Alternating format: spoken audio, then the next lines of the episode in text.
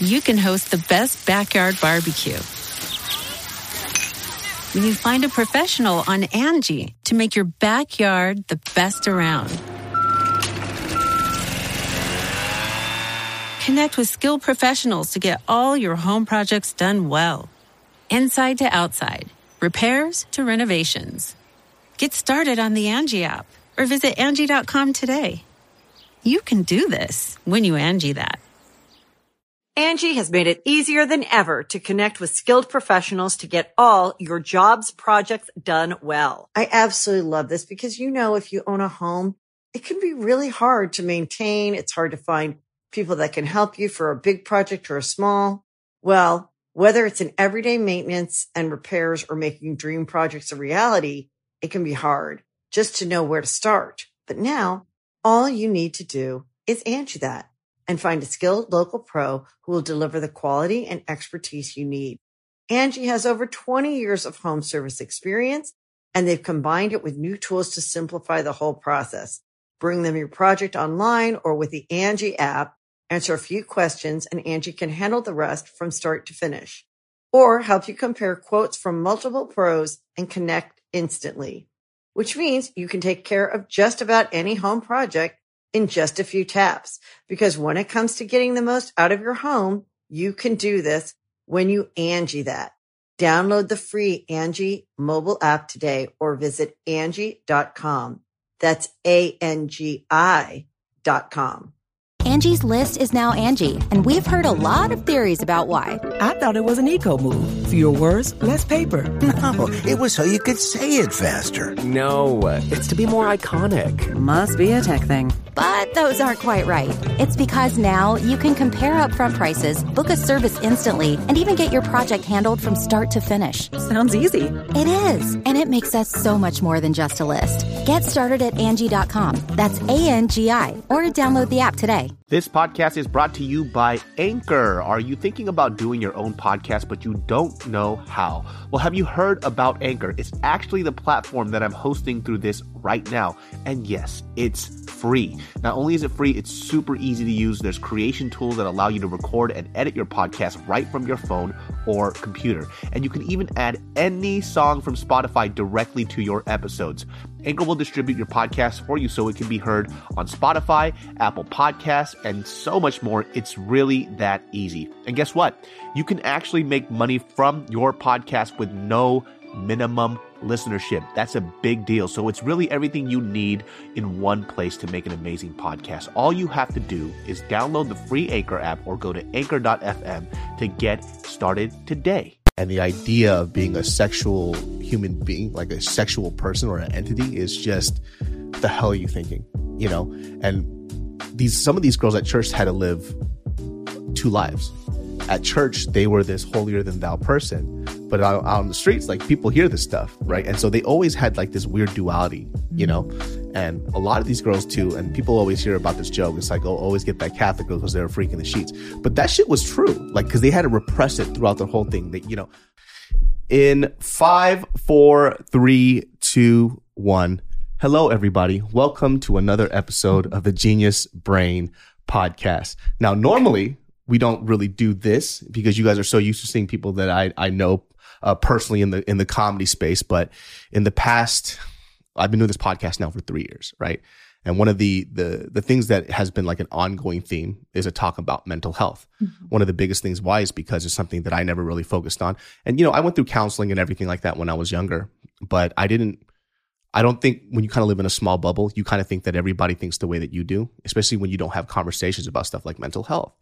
So specifically when it comes to like, just because obviously I'm Korean American, I only know about the Korean American experience, right? Mm-hmm. And we were talking about it earlier where I was telling you about, you know, people that I know in my personal life who have parents that are in denial that their kids need help simply because they don't want to admit that something's wrong. Right. So like when I was a kid, I remember just like even in like the church scale, right? Something like their kid, I don't know, they would have anger issues or something else. And instead of addressing what the issue that the kid has, they get mad at everybody else in the congregation saying that my kid's fine. You guys are all fucked up, right. You know?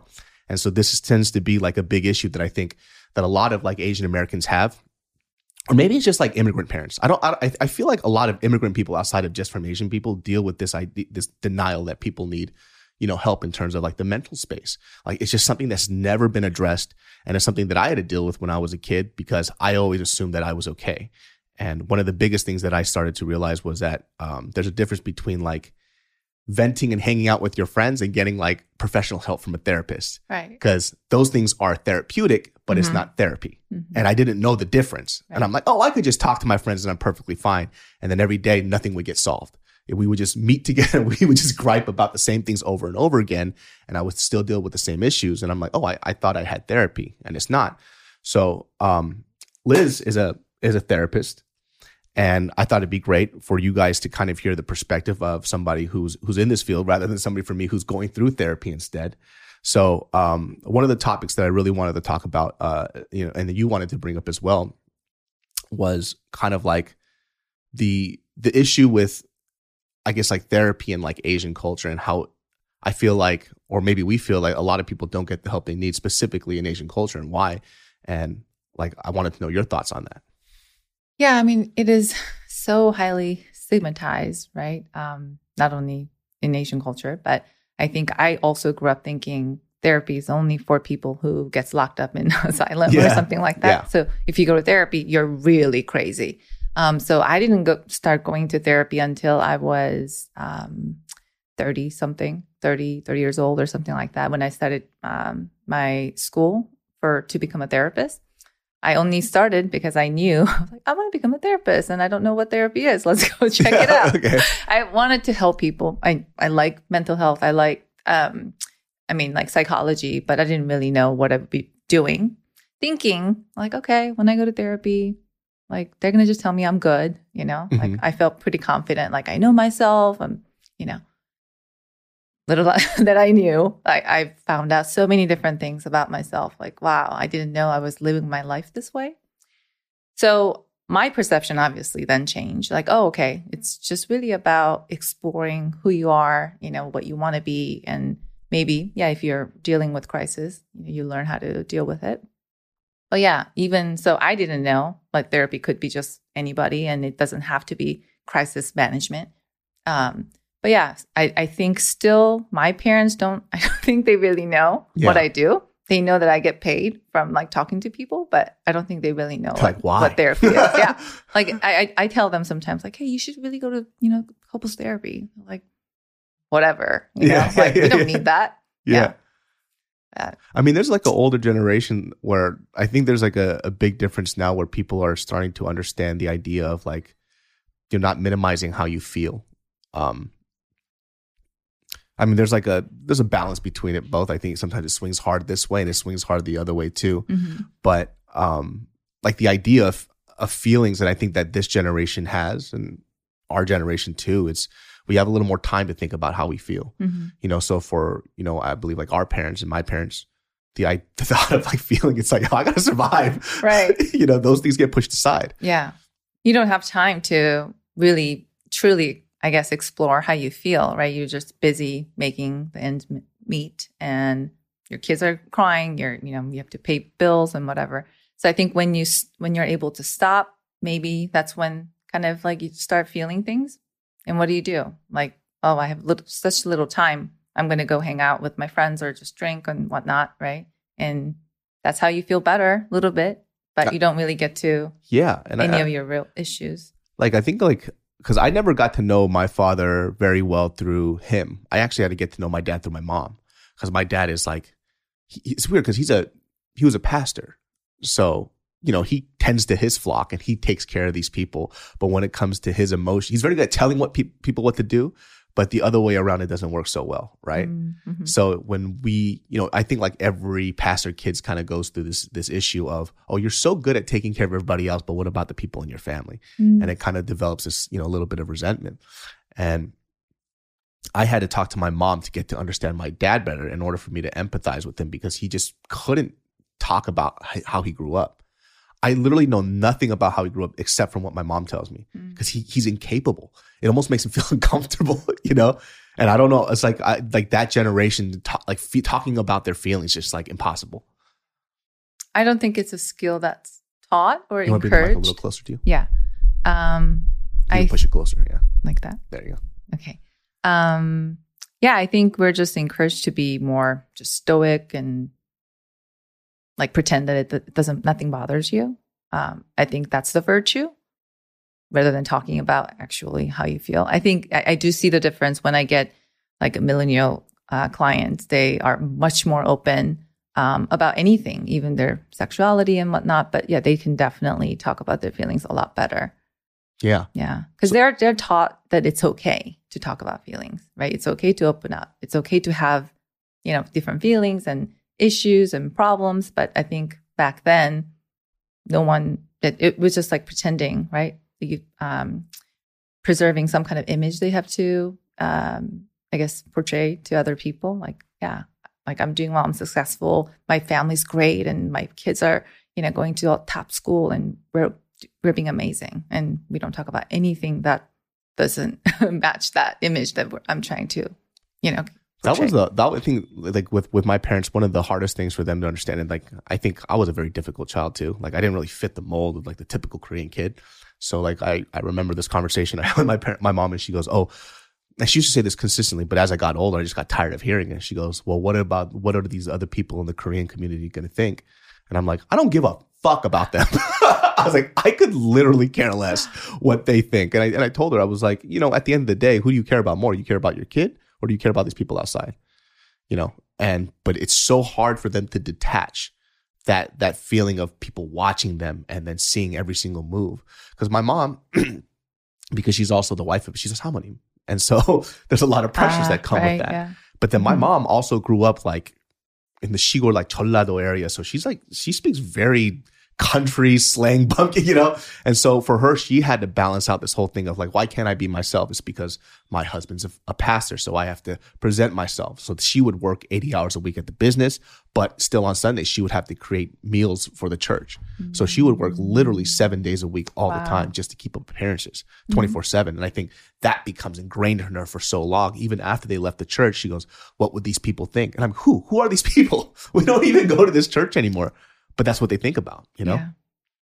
Yeah, it's sad that comes first, but I think that's maybe also the difference between community-based culture and then like, you know, very individualistic, like Western culture, right? They think about, people think about how things affect us or what am I getting, you know, maybe even how I feel better than like how other people are going to feel. Like the whole thing about like wearing masks, you know, like in Korea, like there was probably no question asked, like, wear a mask for everyone else. And you just wear a mask. You don't question, right? But here, you have to think about, okay, like, is it good for me? Is it good for them? But what am I putting in my body? Yeah, it's understandable, but also at the same time, there isn't as much as a consideration of like how it affects other people or how do I look but yeah, I think in Asian culture, there's definitely a lot more pressure to think about, yeah, how do I present myself to others, or how does my action affect other people? Do you feel that with your older Asian clients, that's a big reason why they don't want to come into therapy because of how it looks like to the public? Yeah, for sure. I think, I think part of it is that they don't even know what therapy is, you know, so they don't think that it will work. And then I think just in case someone finds out, right, then it's going to ruin their reputation. And especially at church, you know, I think pastors actually offer help, right? Like they do some counselings and stuff. But yeah, no one goes as far as I know, like, you know, because they're afraid it's going to get out somehow, right? So even then, like with religion, through religion, they're not really getting help either. What are some of like the bigger, maybe reoccurring themes or issues that you see with a lot of like Asian Americans or like even older Asian people that come through and seek help with you? I'll say shame. Oh, yeah. Because I think that's kind of the controlling method of like shaming people in especially Asian culture to get people to do something or not do something, especially like, let's say, sex, right? I was taught when I was in Korea that sex is bad. If you have sex with multiple people before you get married, you're a slut. You don't want sex. Women don't masturbate. You know, you're just a bad person if you ever think about sex, mm-hmm. right? So of course, I felt really ashamed every time I thought about sex. And later, I was so repressed, I didn't even think I needed sex or I want sex. So I had to do therapy for that. But let's say something simple as just like being a good student, right? If you're not a good student, there's a lot of shame that you bring upon your family, whole family, not just you, right? You're doing this to our family. If you, I don't know, get in trouble. It's all kind of like shame-based. So I think that's what I deal with the most. People feeling not good enough. They don't get enough positive reinforcement or positive affirmation. So the only thing they do get is negative reinforcement, right? So yeah, your identity like surrounds shame that you've been accumulating like all your life about everything. Yeah. I definitely probably felt that a lot too, you know, the idea of like, that's the motivating factor is that you do this so you don't make us look bad versus you do this because it makes you happy. Or I was watching this this docuseries, and I mentioned this on the podcast before on Netflix, where it was they were basically the suicide rate in Korea is extremely high. Mm-hmm. You know, I make a joke about this, but I'm like, Korea never loses. We're number one. So like we're like number one in suicide. We beat Japan, which oh my God. I was shocked, yeah. right? Because 6-7 years ago, Japan was the top. Yes, yeah. But then Japan's like number 7 or 8 now. Oh my God. And then Korea's number 1. And so like I'm trying to figure out what's going on over there, right? Like what is it specifically in that culture? Because I don't know, I'm Korean American, right? So I came here when I was like 2 or 3 years old. So I really don't know what's going on in Korea. When I speak about the Korean experience, I speak about my Korean American experience in a town called Sacramento. So it's very niche, right? Mm-hmm. So, you know, one of the things that they brought up was they had a couple of students, and they basically asked them like, oh, what are your dreams? They go, I don't have dreams. I know what goals are. You know, I figured out what my goals are, but the concept of a dream, I don't know. What is it? Mm-hmm. You know, I don't know what mm-hmm. this is. Right. So I wonder if that's like, you know, made me think like, what is the emphasis of what did they emphasize what it is to live in Korea? Like, is it just simply to knock off these pillars in your life, like these goal marks? But when it comes to what you personally want, you always have to push that aside in order for you to kind of uphold this image or, you know, get this amazing job. But they never really think about, okay, what makes me happy? And I think like, you know, Korea too, because of how, you know, after the war, how fast we rebounded, the emphasis on education was so important. Education is the key to freedom and wealth. Mm-hmm. And it's always been like that. And I think that's why, to our credit, why Korea bounced back so hard after we were devastated after the war, mm-hmm. which is like a sign of our resilience. You can host the best backyard barbecue when you find a professional on Angie to make your backyard the best around. Connect with skilled professionals to get all your home projects done well. Inside to outside, repairs to renovations. Get started on the Angie app or visit Angie.com today. You can do this when you Angie that.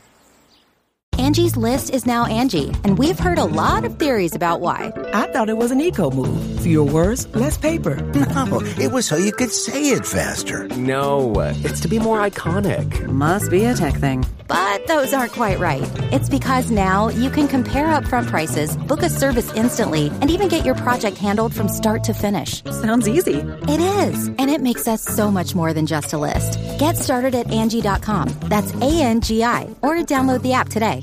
Angie has made it easier than ever to connect with skilled professionals to get all your jobs projects done well. I absolutely love this because, you know, if you own a home, it can be really hard to maintain. It's hard to find people that can help you for a big project or a small. Well, whether it's in everyday maintenance and repairs or making dream projects a reality, it can be hard just to know where to start. But now all you need to do is Angie that, and find a skilled local pro who will deliver the quality and expertise you need. Angie has over 20 years of home service experience, and they've combined it with new tools to simplify the whole process. Bring them your project online or with the Angie app, answer a few questions, and Angie can handle the rest from start to finish, or help you compare quotes from multiple pros and connect instantly, which means you can take care of just about any home project in just a few taps. Because when it comes to getting the most out of your home, you can do this when you Angie that. Download the free Angie mobile app today or visit Angie.com. That's ANGI.com. This podcast is brought to you by Quip. Good health starts with good habits, and Quip makes it easy by delivering all the oral care essentials you need to care for your dirty ass mouth. Listen, the Quip electric toothbrush is loved by over 7 million mouths. That's 7 million mouths, my friend, more than your mom. Time sonic vibrations with 30-second pulses to guide a dentist-recommended 2-minute clean. Yes, my friends, reusable handles in a range of sleek metal hues, including best-selling all black and all pink, as well as bright plastic colors, sure to make a pop to your bathroom counter. My Quip electric toothbrush looks dope. Every time somebody goes in my bathroom, they're like, "Oh, what's with that toothbrush?" I'm like, "It's my Quip, baby. Respect it. It looks better than your ugly-ass thing that you have on your sink counter." Sorry, don't mean to disrespect, but I love my Quip. Now, straight up, real quick, if you guys don't know, with stylish and affordable electric brushes starting at just $25, you won't be paying through the teeth for better oral health. I'm talking about sexy and affordable. What is that? That's a David So guarantee. If you go to getquip.com/genius right now, you'll get your first refill for free. That's your first refill at getquip.com/genius, spelled GETQUIP.com/genius. Quip, the good habits company. But then after that, when things are better, what are you left with? And these kids are like, "Oh, these promised jobs that we have, we're not getting them because there aren't enough jobs." Mm-hmm. So they're like, "Well, I studied my ass off. I went to all these cram schools and now I'm here and I don't have a job. What am I worth?" You know? Yeah. I mean, I think so. It's been like about 20 years since I've lived in Korea or more. When I was living there, I felt that, I think when I visited too, it's still very materialistic and really based on achievement, right? Mm-hmm. So if you don't have the right phone, if you don't drive the right car, if you don't have the right stroller, you will be treated differently. You know, I know here too in LA, like if you go to like maybe West LA, you know, people will look at you kind of like, "Oh, what are you carrying? What kind of car do you drive?" But it's like that everywhere in Korea. So again, you're ashamed, right? If you can't afford the right phone, so you'll be bullied or, you know, whatnot.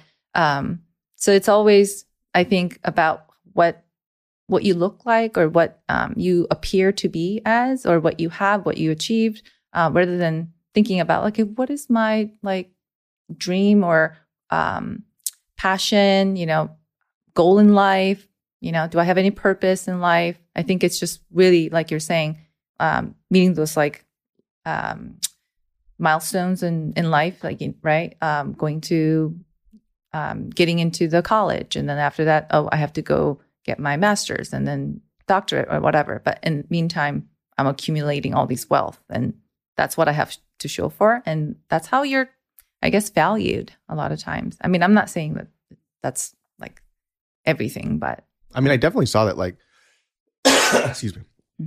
Like even when I went to, we stopped off in, I think Incheon, like the airport. And I was there like this.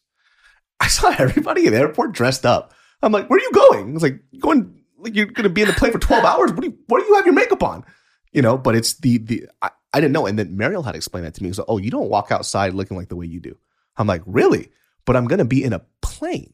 So what is this?" And then we took business class seats and I saw everybody. They were dressed up to the nines. I'm like, "You're going to be on a plane for damn near 16 hours. Like be comfortable." But it's just, I was the outsider, you know? Yeah. Yeah. I think that there should be some balance between like being respectful to others where you're, I don't know, presenting yourself in some ways that people think that that's what they're doing. But sometimes, yeah, it's like overdressing and all that. I think my mom always tells me whenever she sees me like, why aren't you doing your hair? I did my hair today. But like, put some makeup on.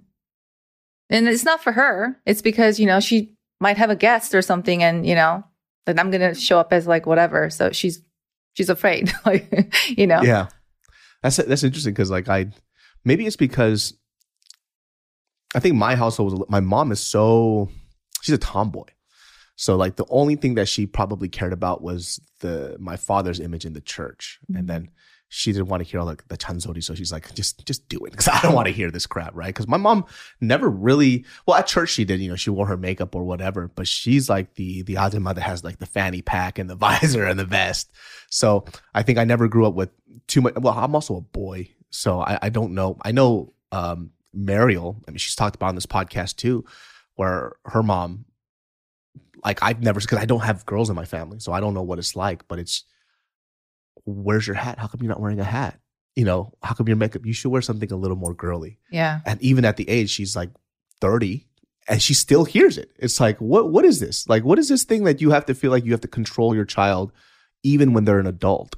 Like, I would even understand straight out of college or whatever, but she's in her 30s. Like, what is this? Like, what is this idea that they feel like they always have to do this? And in my mind, I'm thinking, that's stressful on you. Like, that you have to constantly just helicopter parent over your child like 24/7. But I didn't know this because all my cousins are boys. Mm. I don't see this a lot. But then when I saw it with her, I was like, oh, this is stressful. You know? Never stops. Yeah. My mom would tell me like, well, I don't know if I can say this. I don't think she's going to watch this. She'll tell me, oh, you're getting fat, or, you know, your face is getting rounder. You know, what are you doing? You should stop eating or something like that. And it wasn't like malicious way. It was in loving way. It's like, it's like as the loving Korean as culture. It can be. Yeah. But yeah, it hurts. Right. And so, yeah, I think I really became paranoid about like gaining weight and looking certain way and all that stuff. Do you feel like a lot of like, if you have a lot of Asian clients, like, they do the girls feel as a lot of the issues about their personal image? Yeah, for sure. But I think a lot of times what I see more is you have to be perfect in every way. Mm-hmm. Like, not only that you have to look like a model and, you know, really pretty, whatever, skinny, but you also have to be like intellectual. You know, you have to be top of the class. You have to be a lawyer or doctor or whatever. You have to be the whole package. Yeah, I mean, that pressure is so. I also feel like a lot of like kids have to deal with that a lot. You know, it's like the idea. Well, I kept reading these memes, like maybe starting from like 6 or 7 or 8 years ago. It's the idea of you can have it all, right? You can be the businesswoman, you could be the stay-at-home mom, you could do it all at one time, but that's not fair. It's also very unrealistic. Mm-hmm. Like, I think the idea of it was empowerment. Right. But it also made people feel inadequate at the same time when they don't reach these benchmarks. But It's how fair is that? It's unfair. How can you do this? Like, I don't, like, I see my friends right now, they have kids, right? And sometimes I see them, they're trying to do it all. They're worn out. They're worn the fuck. I just hung out with my friends over the past weekend, and mm-hmm. like she's like, "I'm tired." I was like, "Yeah, I'm glad you said that because it looks like you're so well put together." But I look at what she does, and I'm like, "I can't handle what you do." Like, I look at you, and I start stressing out, you know. But it does wear her out because trying to be this idea of the strong millennial woman mm-hmm. who has to have it all, and if you're not, then you're not this. You're backwards. Mm-hmm. Like, you're such an old fashioned woman who doesn't do all these things. But, you know, balance is everything. Like, there's a give and take in everything that you do, but nobody really like talks about that. It's always just the meme. Right. Yeah. So you have to be perfect. I think a lot of Asian Americans, especially women too, I think they're more like perfectionist, and that's what they struggle with the most. And now maybe their parents are not living with them, and so they don't get that external, you know, pressure so much, but now it became their own voice. So now they're telling themselves like, oh, you're so stupid. You made that mistake. What happened to you? Oh, you can't even do that. Oh, you're supposed to be juggling everything. Why aren't you doing it? You know?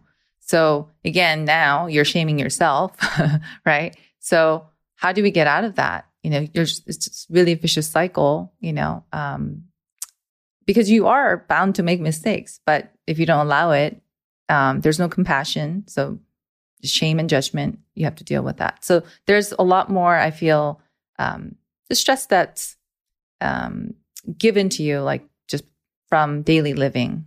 And on top of that, what you're adding is like, you know, you're torturing yourself by just going over all these mistakes all the time, or what you're not doing, what you're failing.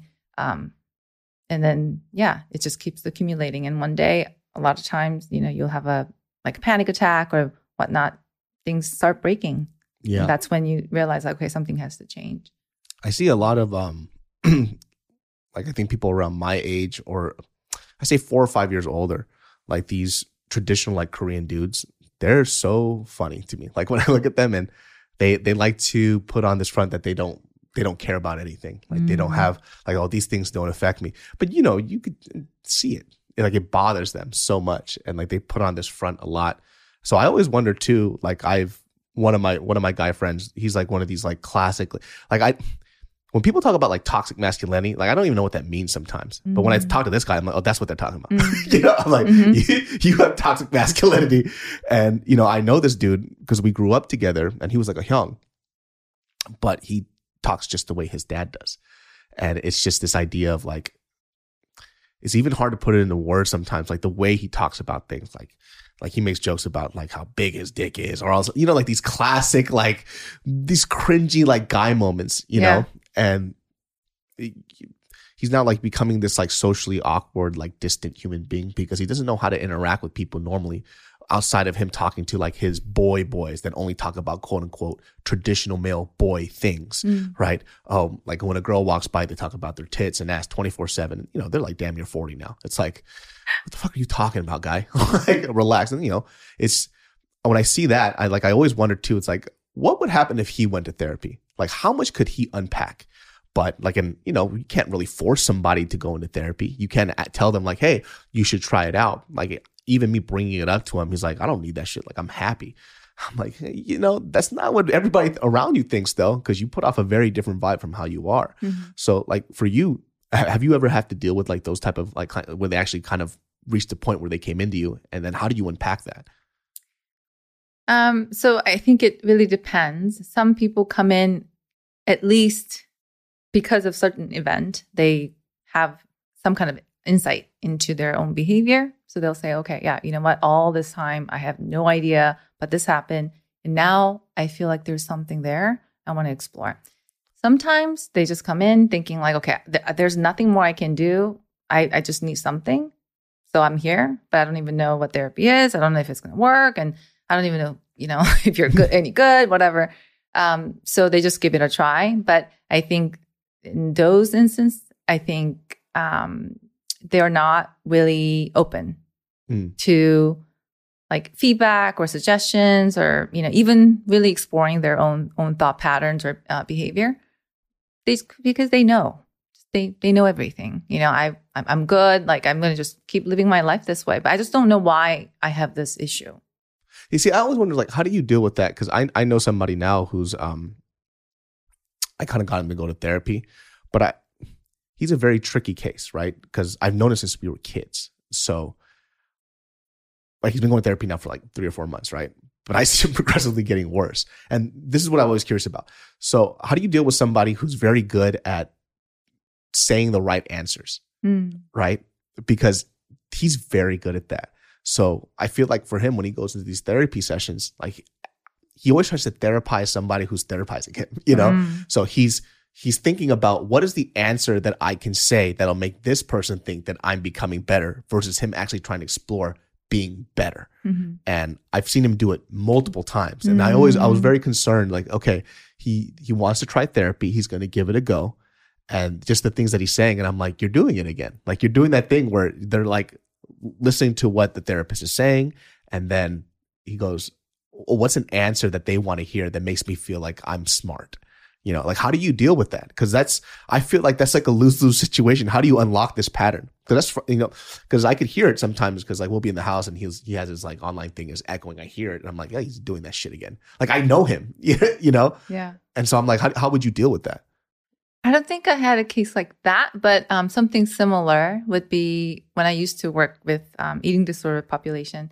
There were adolescents, and just talking about the whole perfectionist thing. They're very perfectionistic and number one, student in the class and whatnot, people pleaser. So they will approach the therapy exact same way. They're like teacher's pet, right? So they want to please the therapist. Like, I did like all these homework, the coping skills that you gave me. Like I did all this, So when you ask like, how are you feeling? I'm good. Okay. So like we talked to your dietitian and, we talked about this, blah, blah, blah. Oh, well, no, I'm still doing good. Yeah. So they just tell you exactly what your friend is doing, like what you want to hear, because they want to please you. They want to be this good patient or client. Yeah. Right. So then you have to challenge them a little bit, right? Gently, like, hey, like, I feel like you're just telling me what I want to hear. Or, hey, are you really doing good? Because I heard that you cried the other day, or I heard, blah, blah, blah, something happened. Then, slowly, I think if you create that space for them, like you're safe, you can talk about your maybe struggles here, because I think most people, I don't know, for my clients who are dealing with that issue, they didn't have the safety of talking about your issues, you know? So you just feel like you have to, perform. Yeah. So when you let them know, I think, hey, you don't really have to do that. You're accepted no matter what, and I'm here for you. I think they can slowly start changing, This podcast is brought to you by ShipStation. You guys know I've talked about ShipStation, and the holidays are coming up, and if you're selling anything online, it's time to prepare for the busiest time of the year. If you're not using ShipStation, you are going to be stressed the fuck out. I'm telling you, managing inventory and juggling orders, you've got a lot going on this holiday season. Make shipping the easiest part of your day with ShipStation. I freaking love it. It makes anything easy. I hate shipping things, especially when it comes to just like merch or products. And if you got something that can automate it for me, let me tell you something. It's easy to import orders from any sales channel on this thing. You can automate just about any shipping task, spend less time sorting through orders, and more time doing what you do best, which is getting that great product out to your lovely, lovely friends, family, or customers, my friends. You have to get on this. It's never too early to start prepping for the holiday rush, so get a head start with ShipStation. My listeners can use my offer code GeniusBrain and get a 60-day free trial just in time for the holidays. That's 2 months of stress-free holiday shipping for free. Just go to ShipStation.com. Click on the microphone at the top and enter in Genius Brain, ShipStation. Make ship happen. But it really depends on, I think, people's like insight level as well. Willingness to change, but also insight level. Even if you point something out, sometimes people just don't get it. Yeah. Yeah. And some people are more open, and so they get it right away, and they put everything into practice and start changing. Yeah, because like it's always hard to, just in general, just talk to somebody who feels like they know everything. There's just no room for just, I can learn something from this conversation. And it is so frustrating. You know what I mean? They never last, those types. Yeah. They come in knowing everything. I'm like, why are you here? Like, yeah. But I had clients like that for sure. They'll do one session or two sessions. They don't come back. Because they already know, they're only coming to hear what they want to hear, and I'm not going to give it to them, then they're like, okay, you're no good. Yeah, I just know what I'm doing already. Yeah. I mean, that's so frustrating too. It's like, so there's a point too, even for you with clientele, it's like, there's like, you can't help them. It's like, it's just like, you're kind of like doing your own thing at this point. Yeah. It's sad, and I think we do try as therapists different ways to approach that. Like when you can tell that the other person has this guard up because they think they know everything. But if you can get to where does that come from, then I think we can really get somewhere with it. Like, why do you feel like you have to present yourself that way, that you know everything, right? Is it insecurity, or does it stem from your childhood, right? Did your parents make you feel inadequate? So you present yourself that. But so if we can get there, I think we can, you know, do some work. But if they're not willing to look at anything, so like, you know, if I see that, then I'll start asking questions so that we can get to those things. But if they push me away, then yeah, I can't really do anything about that. I think that's like I remember when I first went to therapy, and then I think the hardest part was getting into that comfortable space where you can say things without feeling like you're going to be judged. It's like something like you always think in your head, but you've never told somebody else, right? Because you might have told a version of it that wasn't 100% truthful, right? But when you say it out loud, it almost feels like, for me anyways, it feels like there's somebody else talking and I'm watching somebody else say these words, you know? And it's so odd. Like one of the things that I could never say was, you hurt my feelings. I could never say that specifically to that girl out there. I couldn't say it. I would say it in a different way. You know what I mean? You're being annoying. You know? Like, why are you acting like this? But really, it's just, you hurt my feelings. You know? And I couldn't say these words. It made me feel weak. It made me feel very vulnerable. And I didn't like that. It bothered me so much. Even to this day, when I say you hurt my feelings, I could feel my like, it feels like my teeth are about to fall out. You know? Because you're admitting you have that much power. To hurt me, right? So it is a vulnerable place to say something like that. Yeah. I'm giving you that power willingly, right? To hurt me or please me or whatnot, right? So it's hard to admit that. That is rough. Like it's one of the hardest things that I learned how to do, because nothing else that I would say would effectively communicate how she would make me feel. So it's like if I told her, you're annoying me, that's just going to piss her off, you know? If I just tell her, hey, what you're saying hurt my feelings, she goes, oh, I'm hurting his feelings, you know? I just have to be okay with her just not having that knowledge, you know? And it's so disarming, you know? And that disarming thing where you don't feel like you have no shields, you have no weapons, makes you feel super weird. Like, I just hate that feeling at all. Because I don't think I would ever tell my guy friends that. Like, he says something that annoys me. I'll be like, hey, bro, you hurt my feelings, you know? Like, I don't think I had that. But I felt like, okay, well, this is a woman that you're going to be married to. You should be able to say this out loud. And just that step was just like, ugh, I mean, my palms are sweating right now just thinking about it. Like even when I said it to her like a month or so ago. And even then I was like, oh, she hurt my feelings.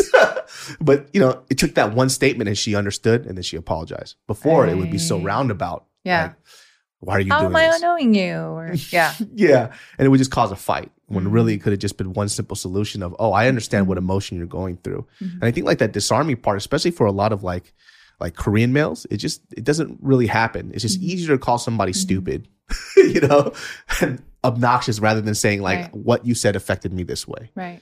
Well, it's easier to just blame the other person and saying like, oh, well, you always do this. You hurt, you act crazy, or you're just inconsiderate or whatnot, versus like, I'm hurting here. You know, I feel so sad. I feel so alone when you do this. So it's easy to hide behind anger and just some kind of criticism or an attack, rather than you, excuse me, being really vulnerable with the other person and saying, hey, it makes me feel this way. And I'm actually really hurting here. I need your help, or I need some affirmation here. I need your support. It's hard. You kind of touched upon like the kind of like sexuality and like a young, like Asian American, like females. When I was you know, when you bring that up, I always think about like church was such a weird thing. Like the experience of the Korean American church was so odd because of, like you mentioned, the whole shame factor, right? And the idea of being a sexual human being, like a sexual person or an entity, is just, what the hell are you thinking? You know? And some of these girls at church had to live two lives. At church, they were this holier than thou person, but out on the streets, like people hear this stuff, right? And so they always had like this weird duality, you know. And a lot of these girls too, and people always hear about this joke. It's like, oh, always get that Catholic girl because they're a freak in the sheets.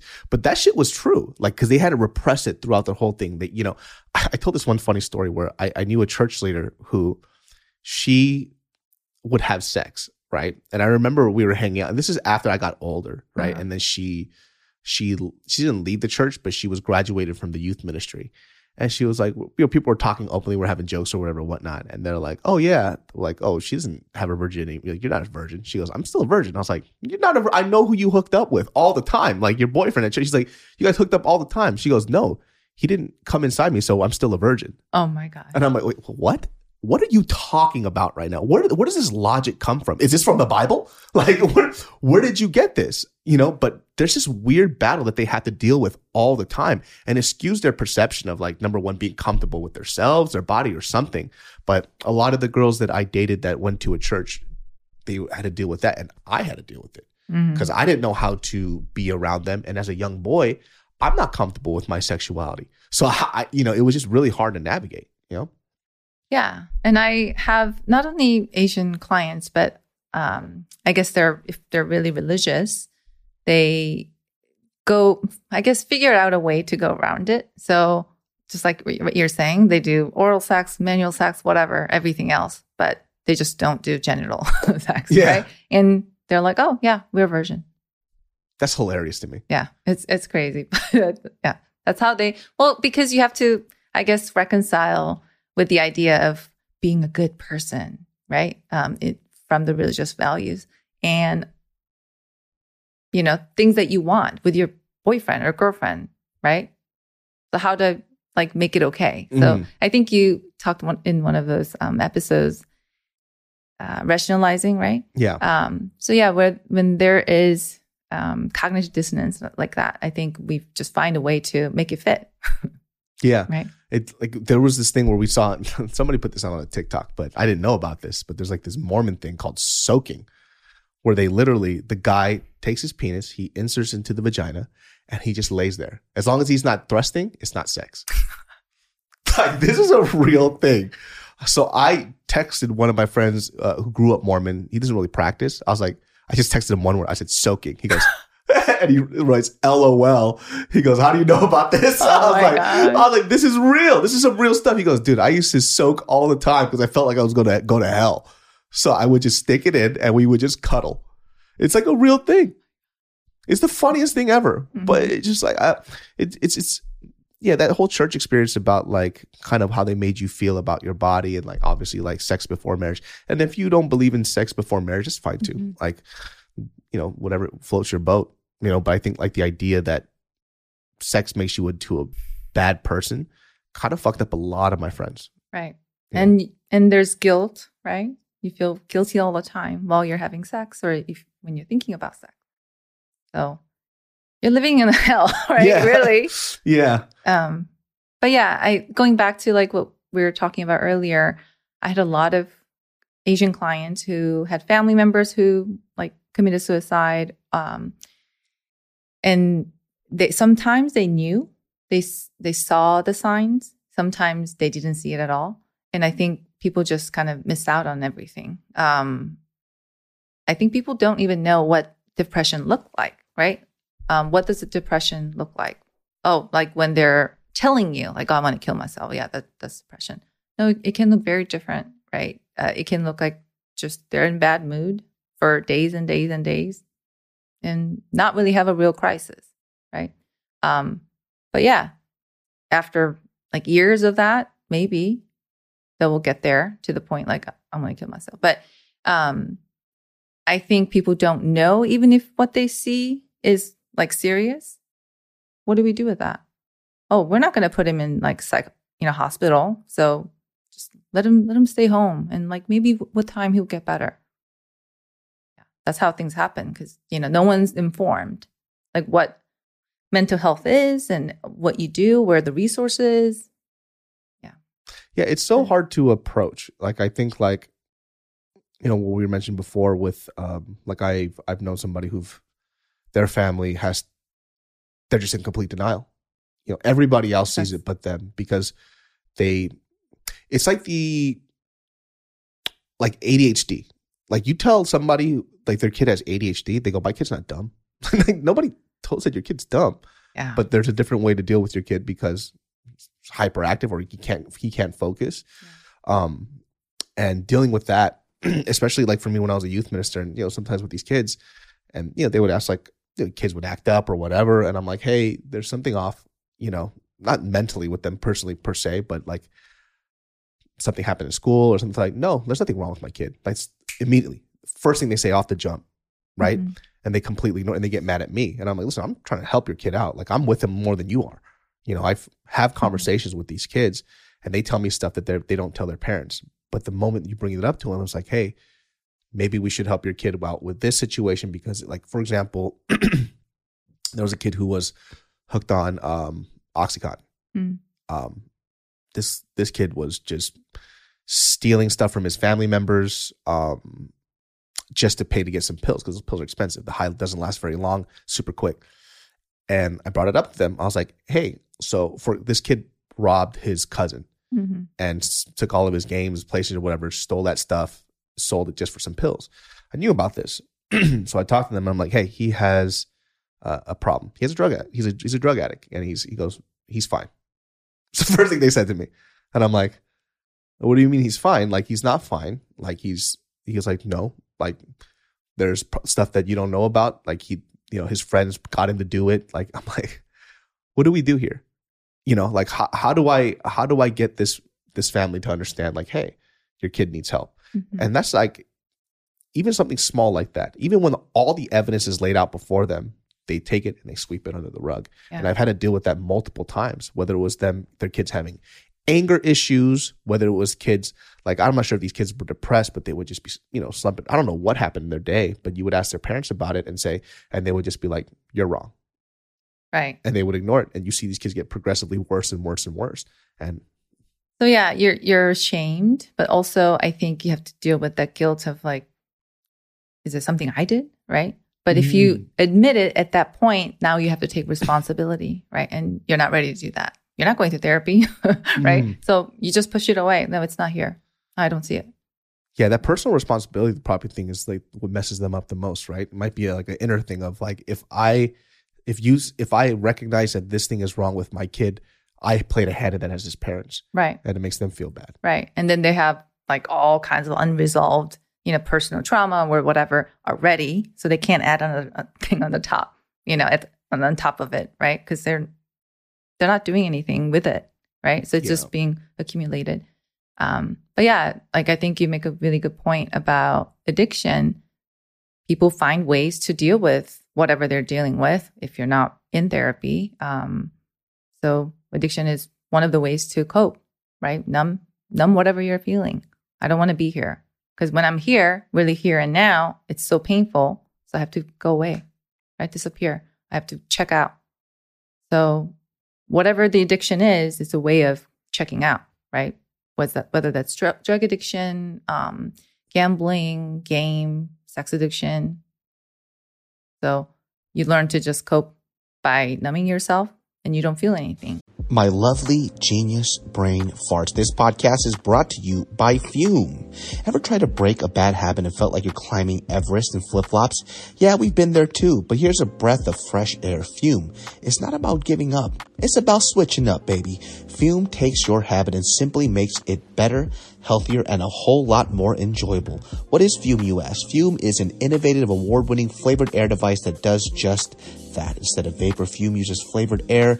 Instead of electronics, Fume is completely natural. And instead of harmful chemicals, Fume uses delicious flavors. You get it. Instead of bad, Fume is good. It's a habit you're free to enjoy that makes replacing your bad habit easy. I keep one in my car just because I'm a fidgety guy. And guess what? I'd be puffing on that delicious herbal tea vapor, my friends.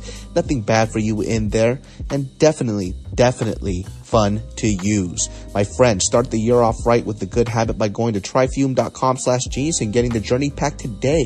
Fume is giving listeners of the show 10% off when they use my code genius to help make starting the good habit that much easier. Start the good habit at tryfume.com/genius to save 10% off the journey pack today. This podcast is sponsored by BetterHelp. Is there something interfering with your happiness or preventing you from achieving your goals? You know, my friends, I have been sponsored by BetterHelp because I love them. And the fact that other people have used them by listening to this podcast makes me so freaking happy because you are focusing on your mental health. And if you're wondering how easy the communication is, you can communicate in under 48 hours. And no, it's not a crisis line. It's not self-help. It is professional therapy done securely online. line. Listen, if you are not comfortable meeting people face-to-face, do it through BetterHelp. It's a great way to get you started. BetterHelp is committed to facilitating great therapeutic matches, so they make it easy and free to change therapists if needed, if the first one you start doesn't match up with you. And by the way, it's affordable than traditional, actually more affordable than traditional online therapy, because, my friends, there is financial aid available for you. So visit betterhelp.com/genius, that's BetterHelp, H-E-L-P, and join the over 2 million people who have taken charge of their mental health with the help of an experienced professional.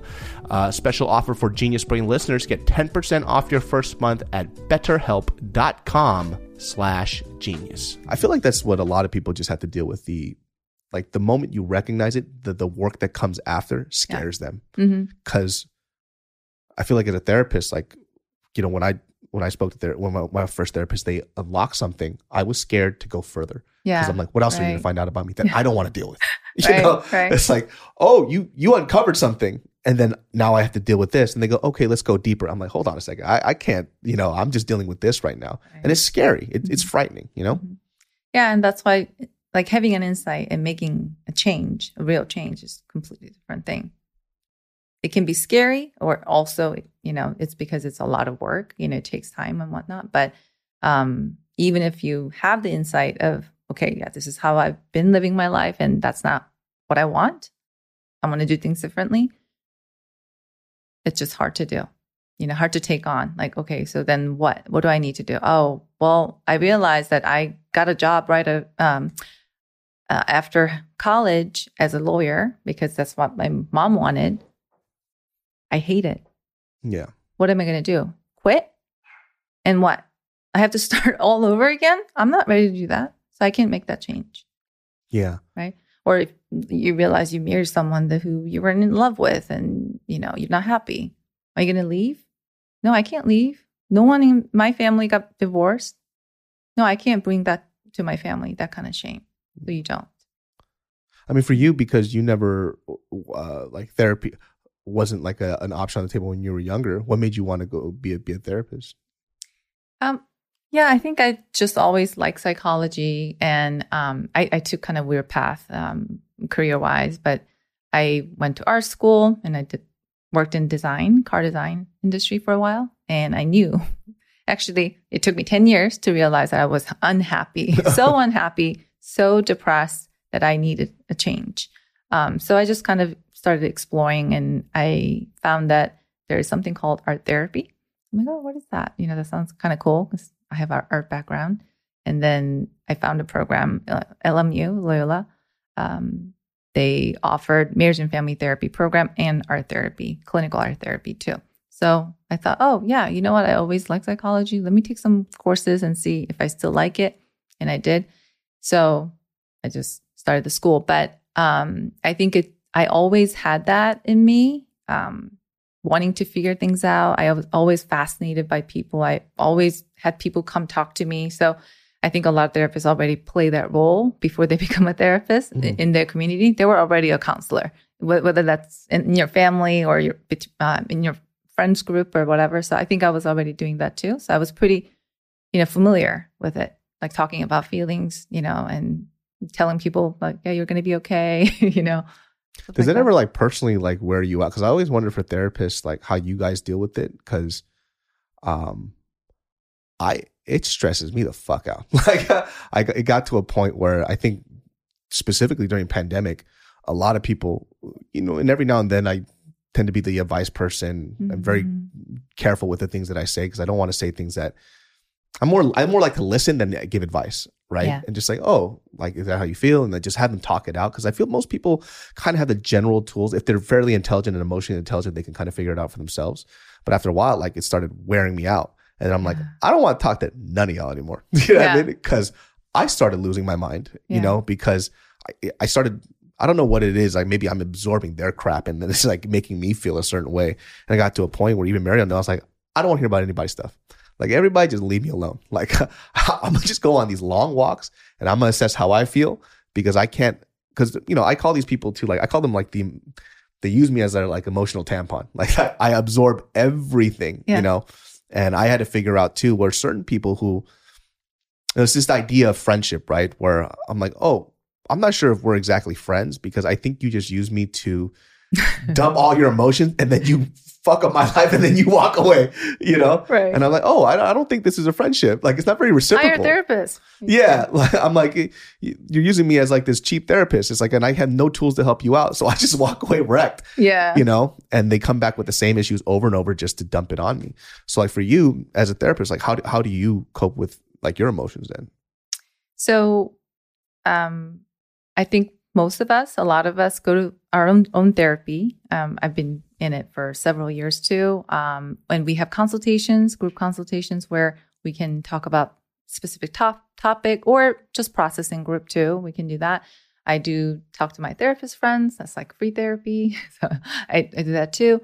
But I think over the years, you kind of learn your limit and you have to set your own boundaries around it. So for instance, like when I was working with kids, I really suffered because the kids, you know, get abused at home. So like, they're okay. They're great. Like, well, they're with you. And parents are like, fix my child. Right. But they're actually being abused at home. So you know that after therapy, they have to go home. Right. And you know what happens at home. So it just breaks your heart, you know? So I did realize this is not something I can handle every day because I take it home. Yeah. You know? So I knew that I couldn't work with kids. And there are other things too. Also like severe trauma, you know, I tend to absorb a lot more. So I don't do that. I'm mainly attachment therapist. So I do a lot of couples and individual relationship work. I do some trauma as well, but not in depth because I know that I'll be too affected. So that's what I do, kind of try to know my limit and, you know, set my own boundaries. But also I know that other therapists too, you have to learn how to not, I guess, absorb everything, you know, we learn, like we, there's a phrase like leave everything like at the office. Right. Yeah. And so whatever you heard or whatnot, you don't bring it. Sometimes people literally like leave their notes or whatever it is at work. So they don't really take it home. Yeah. Yeah. Because I feel like as a therapist, you have to be pretty empathetic. And when you're like an empath, having to carry that weight with you all the time is so hard. It is. Like it's, I can't, like the moment I got into a serious relationship, like all my friends who were close, like female friends, like they would, you know, they're a lot more emotional. They could talk about the problems. I remember I was like, hey guys, I only got enough space for this girl now. Like she's already a handful. So I don't yeah. Like, it's not that I cared less. It's just, I couldn't handle it, you know? Right. Yeah. There are sessions or clients who make us feel like, wow, like you went through so much and I feel kind of drained after because there were so many like abuse history or whatever. But there are a lot of other sessions, other clients, maybe even though that's what they went through, when they're able to make change or whatnot, you feel really rejuvenated and happy. I think it's both. Sometimes, yeah, it does happen to us, but just because we're listening to people like suffering or complaining or whatnot, that doesn't always mean like we're going to feel bad. Sometimes because we're able to help them, we feel good. Mm-hmm. Yeah. So you get a little bit of both every now and then. Yeah. That makes sense. I'll say. Yeah. I didn't get much of that, but like I got a lot of like, this shit is fucking exhausting, right? Yeah. For me, especially like because I work with couples more, when I know that they came in like thinking, okay, this is the last resort. Yeah, we're gonna split after this if this doesn't work, right? And then when I know that they stayed because of therapy, because they made so much progress, then yeah, it makes me feel really good, right? That I helped someone and that I'm doing something meaningful in my life. I think one of the cool things too that therapy does is like allowing somebody to kind of look at themselves, right? Because it's, you know, we talked about how easy it is to blame somebody else. And I think like for a majority of my life, that's what I was doing. It's like, oh, I'm angry because this person did this to me, right? But when I took a step back, it's like, oh, I kind of grew up in a very violent household, you know? So generally everything makes me angry. Like the first way that we would solve our problems is to break things in the house, punch things, fight, scream. Like even when I was a kid, like I used to grow up, I remember when this kid stole my shit. I forgot what it was. It was like, so when you go to like these flea markets, you just get these like glitter sticks, and this kid stole it from me. I came back home and my dad was like, where's the shit that I got you? And I'm like, oh, the kid stole it. He goes, cool. Well, closes the door. He goes, you'll be able to come back home when you get it back. And he goes, okay. So I had to go back. I get into a fight with this kid. Like, we got into a fist fight. I grabbed my shit, came back. And then he was like, cool, come back in, have some dinner. Wow. You know, so our ways of solutions, you know, albeit for my dad too, he just didn't want me to get bullied, you know. And there was a good thing that happened with that. It's like, after that, I never got bullied.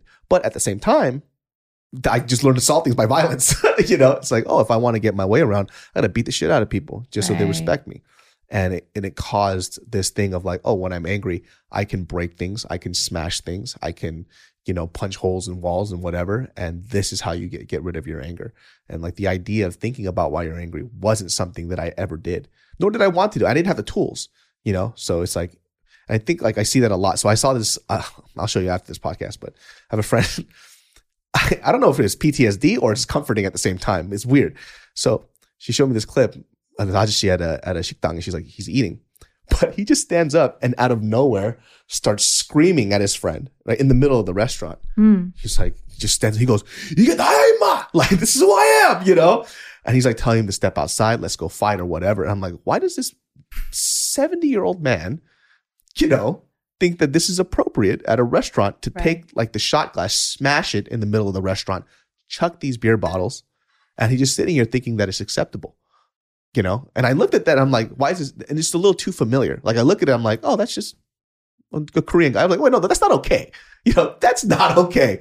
But when I look at it, I'm like, oh, it's just a Korean guy being a Korean guy. But, you know, those behaviors aren't acceptable. But because I grew up around it, I'm like rationalizing it as like, he's Korean, it's fine. Right. You know? And that's actually quite common, I think, in men in general. Men are not encouraged to talk about feelings, cry. Men can cry, boys don't cry, right? So only emotion that's acceptable is anger, right? You can't be vulnerable, right? Because you can't be weak. You can't tell anyone that you're sad. You can't tell anyone you're depressed. You can't tell anyone that you feel lonely. Only thing you can do is being angry, right? So that's what you do. Underneath that anger, there could be so many different deeper emotion, but only thing that people see is anger. So people say, oh yeah, that person have anger issue. Well, maybe they're really depressed, or maybe they have certain issues that they haven't been able to deal with, right? So I think it's really difficult for men to come to terms with that. Like later, well, this is how I am. I nothing bothers me. Okay, so we have to really sit down and explore. Okay, like when you feel angry, what are you thinking? Oh yeah, I'm thinking like this person's, you know, not respecting me. What does that mean? You know, that means like I'm not worthy. Oh, do you think about that a lot? Yeah. Where does that come from? Like, oh yeah, my mom said like I was worthless all the time or whatever, right?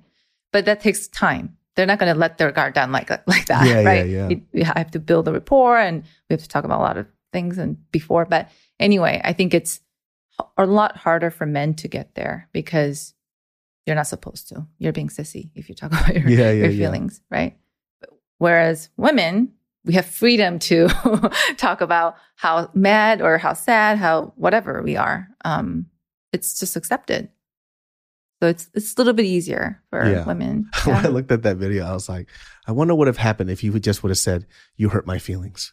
Like, what if you would have just said that? But there's absolutely no way that she was going to say that. Yeah. The first thing he did was take a little shot glass, smash it on the floor, tells him, let's go take this outside. Let's go right now. And I'm just like, what happened here? You know what? Like, I'm surprised he's not dead already from like a heart attack. Just like you could see that rage. You know, and it's funny too. The funniest part of that video too was when there was a younger Korean guy that walked up to him and he's telling him to leave. He could see me, the big Korean guy. He walks up to me, looks at me, goes, I'm so sorry. Like, I was like, oh, now that it's not a female waitress, it's a bigger guy coming around. Suddenly you calm down. But it's like that macho thing. Yeah. You know, it's just so sad to see. Right. And then people think that, oh, well, I was just really overwhelmed with the anger, or, you know, that person said this, and so it's justified. It's never justified, right? Your action is your own action. No one made you do anything, right? You can take many different choices, but you made that choice of being angry and smashing that shot glass. You could have said, oh, you hurt my feelings. Or you could have just walked away, right? So I think that's the thing. Like, they have to also come to terms with that. Okay, no one's making me actually do anything. No one's causing me to be angry. They are doing these things, or these things are happening, but I'm still in control over how I experience things. I can get mad, or I don't have to get mad. That's so hard. Yep. That is probably the hardest thing to do. Because especially when, like, you're in the heat of the moment and your emotions are flaring, it's like, this person made me do this. Like, what other choices did I have? It's right. Like, well, you had a exactly. lot of choices. Exactly. Yeah. It's really hard to do. But I think what helps me and some of my other clients is I always remind them, like, my goal of life is to not suffer, right? So to reduce suffering, what am I going to do in that moment? I'm not only reducing everyone else's suffering, right? That's like a byproduct, but how do I not suffer here? Mm. Me getting my blood pressure really high, anxious, angry, whatever it is, you know, it's not worth it. Why? Something bad already happened to me. And I add more suffering on top of it just because I'm reacting to it in a negative way, right? Thinking, oh, it shouldn't have happened. You know, this person's a jerk. All of that just adds more suffering onto me. That's right? The idea of with drinking poison, praying for somebody else to die. Yeah, exactly. Yeah. Like, so am I going to, like, so you have a choice in that moment, if you're able to stop, which is really hard to do too. If you're able to stop and you can think about, okay, so should I do this? Should I do that? Someone just yelled at me. Should I yell at them back and suffer another 15, 30 minutes arguing with them, or just walk away and address it maybe later when they're calm? Yeah. We were also talking about, well, I didn't know about this, where, you know, I went through this whole deep dive just reading all the stuff that you sent me about people with BPD, borderline personality disorder. Yeah. And I started getting anxious reading the stuff, you know, just because of, like, I haven't met too many people like that, but just one person in particular, right? Where they kind of like checked all the boxes, and it helped me understand why I couldn't effectively communicate with this person ever, you know, right. And literally only one person I've ever met like that in my whole life. And, you know, when we were talking about it, it was like, how the fuck how would a therapist help a person like this? It's, I don't even know where to begin. Like, somebody who has zero sense of personal responsibility, like zero, not even any, like, everything that happens in their life is because of that. And it's never this way. There's never a mirror in front of their face. How do you help somebody like that? How? Well, if I think what you're saying applies to other personality disorders too, like narcissism, narcissistic personality disorder. But for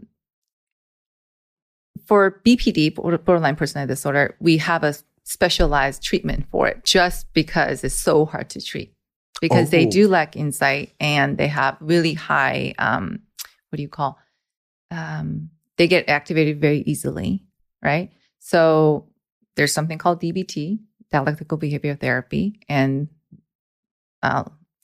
someone just designed that program to help the borderlines, right? People with borderline personality disorder. And so what you do is you do individual therapy, like a few, maybe twice or something like that a week, and then you have group, and you can call your therapist and check in. It's really intense program. And I think once you start that, I think there's hope, and people, I've seen people change, but to get there is really difficult. Like you're saying, if you never think that anything is your fault, you're not going to seek therapy. So unfortunately, they don't end up in therapy much. So it's like other people around them end up being in therapy because they're suffering, because this person's causing havoc, right, in their lives. And they don't get help a lot of times. It's like, I can't remember all of it now, because I remember I just read it all, like, throughout the night. I just like binged it. Like, I was reading all these things. So definitively, what is borderline personality disorder, and what are the markers for it? So the main thing about borderline personality disorder is they are sensitive to rejection, any type of like perceived rejection. So you're just talking and you told them like, oh yeah, you know what? Like that skirt that you're wearing, like, yeah, that was like, okay, but like not the best you were so far, or something like that's very, you know, not benign comment. They can get really upset and go off on you right there, right? Because they have experienced severe rejection before in their life. So it's mainly from their caregivers. Maybe they didn't feel loved, or didn't have a good relationship, or maybe their parents left and, you know, they had to, I don't know, raised by a single parent or something like that. Whatever it was, if they felt severe pain from rejection, that's how they are, hypersensitive to any type of criticism. So even if it's not a criticism, they can take it that way and then go off. Yeah. So there is hypersensitivity. And then also you'll see that, God, I'm forgetting the words, like the anger outbursts, right? Pretty common.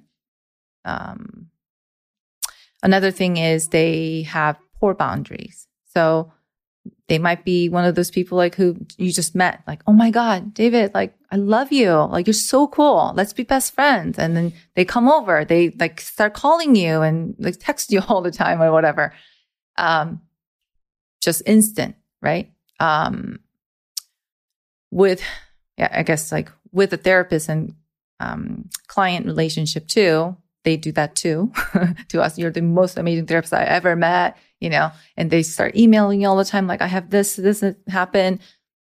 We can't do that. We can't do therapy via email. They keep doing it. So they push your boundaries. That's another thing, right? So you don't feel quite comfortable, but because they're pushing it all the time, you feel like, okay, maybe you can come over.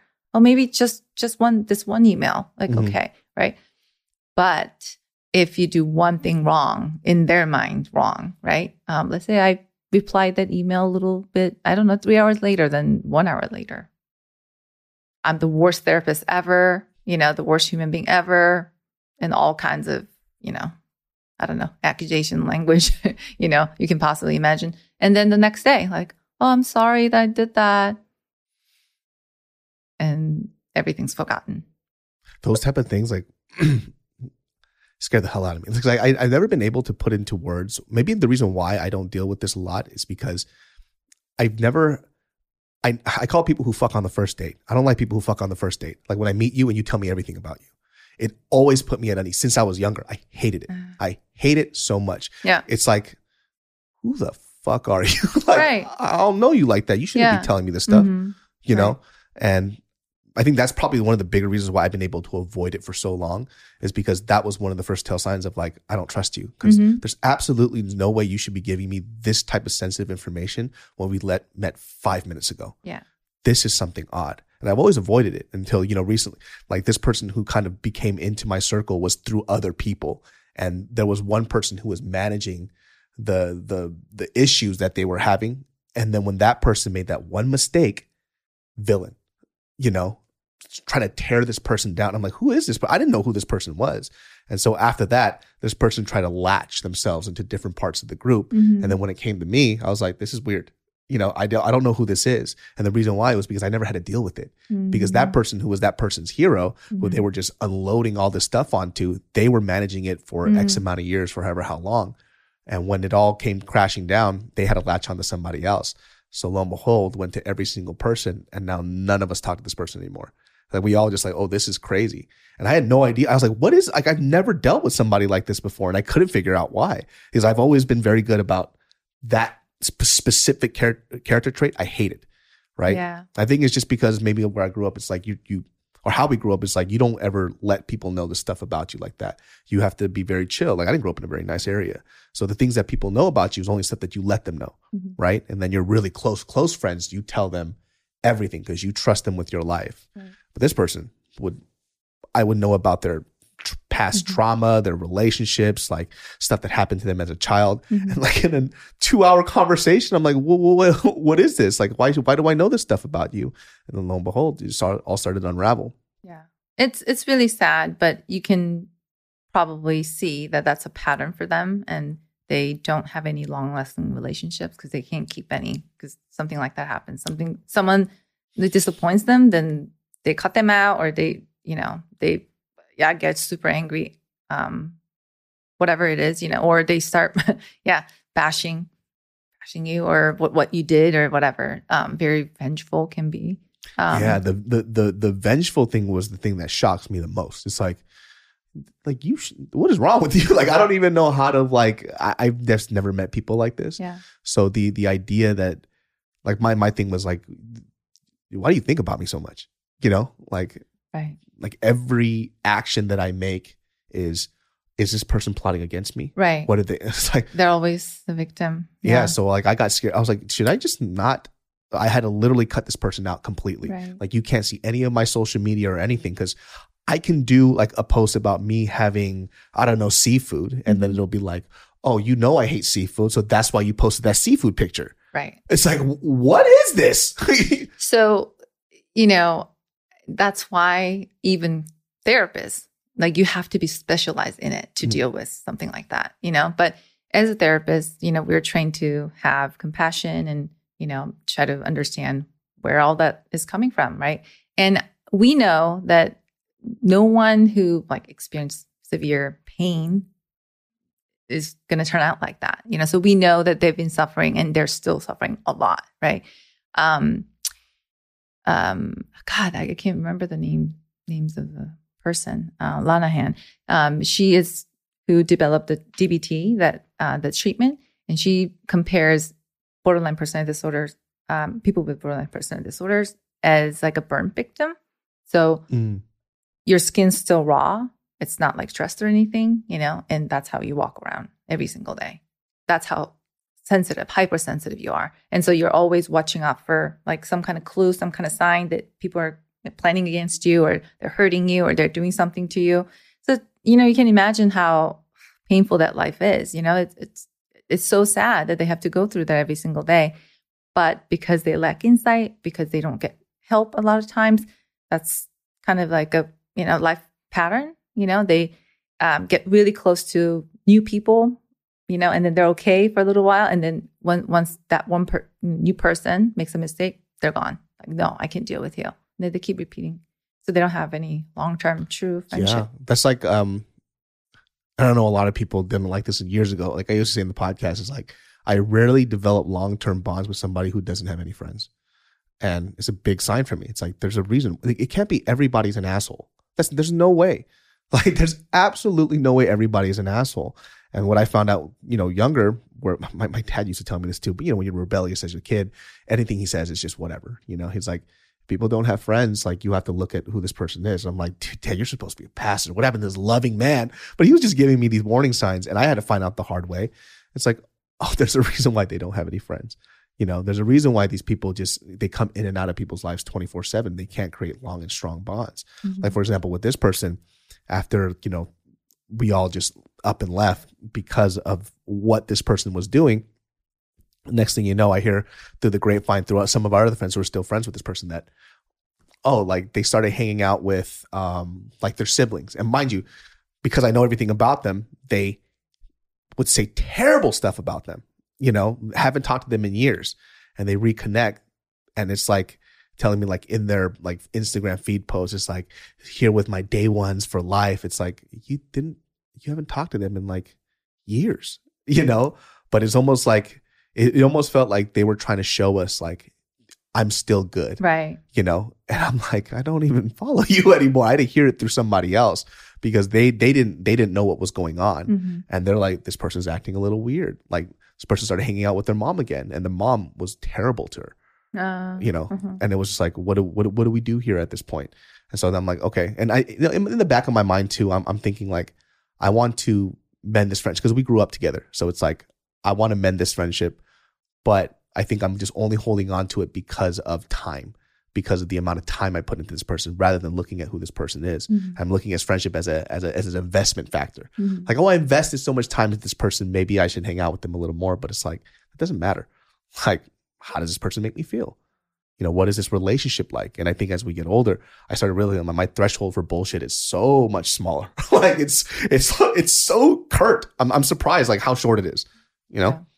And I think probably you've learned to prioritize your happiness and your mental health and all that first before like thinking about, okay, yeah, like maybe just understanding and, you know, like they're good people, like they keep making mistakes. I need to help them. Well, that wraps up this episode of the Genius Brain podcast. Well, where can they find you if they wanted to, you know, seek your counsel? I have a website called Couples Healing Center, or you can email me to lizwee therapy.com. I mean, at Gmail. I'm sorry. I'm like, sorry. At yeah. Gmail. Okay. Gmail. Yeah. And I've personally sent a few of my friends over to Liz and they've loved it, you know? And I think like one of the cool things is like, therapy is, I call therapy like churches. Like you got to find the one that's right for you. Right. It's not a one size fits all type of thing. And you know, a lot of the people that I've been sending over to you are like Korean people because they just don't believe in therapy. And I think there's a lot of cultural nuance that right. every time they had to go to a therapist that wasn't Korean, 80% of their therapy was them trying to explain to them why it's like the way it is. Right. Yeah. Which that's takes a big factor. So much time, and it sometimes people just don't understand. It's like, so why did your parents throw the rice cooker? It's like, move on past this. Like this is, you know. So you know, it just makes. That's just how it is. Yeah, it's like, I don't know why I can't explain this to you. Like I don't know why Korean people just start punching holes in walls. Yeah. You know. So yeah, you could check out Liz if you guys feel like you connected with her in some type of way. I hope you guys enjoy this podcast. Genius Brains every Thursdays and Sundays. And up until next year it's only once a week because it's wearing me out. So, but we'll see you all next time. Peace. Angie has made it easier than ever to connect with skilled professionals to get all your jobs projects done well. I absolutely love this because, you know, if you own a home, it can be really hard to maintain. It's hard to find people that can help you for a big project or a small. Well, whether it's in everyday maintenance and repairs or making dream projects a reality, it can be hard just to know where to start. But now all you need to do is Angie that and find a skilled local pro who will deliver the quality and expertise you need. Angie has over 20 years of home service experience, and they've combined it with new tools to simplify the whole process. Bring them your project online or with the Angie app, answer a few questions, and Angie can handle the rest from start to finish, or help you compare quotes from multiple pros and connect instantly, which means you can take care of just about any home project in just a few taps. Because when it comes to getting the most out of your home, you can do this when you Angie that. Download the free Angie mobile app today or visit Angie.com. That's ANGI.com.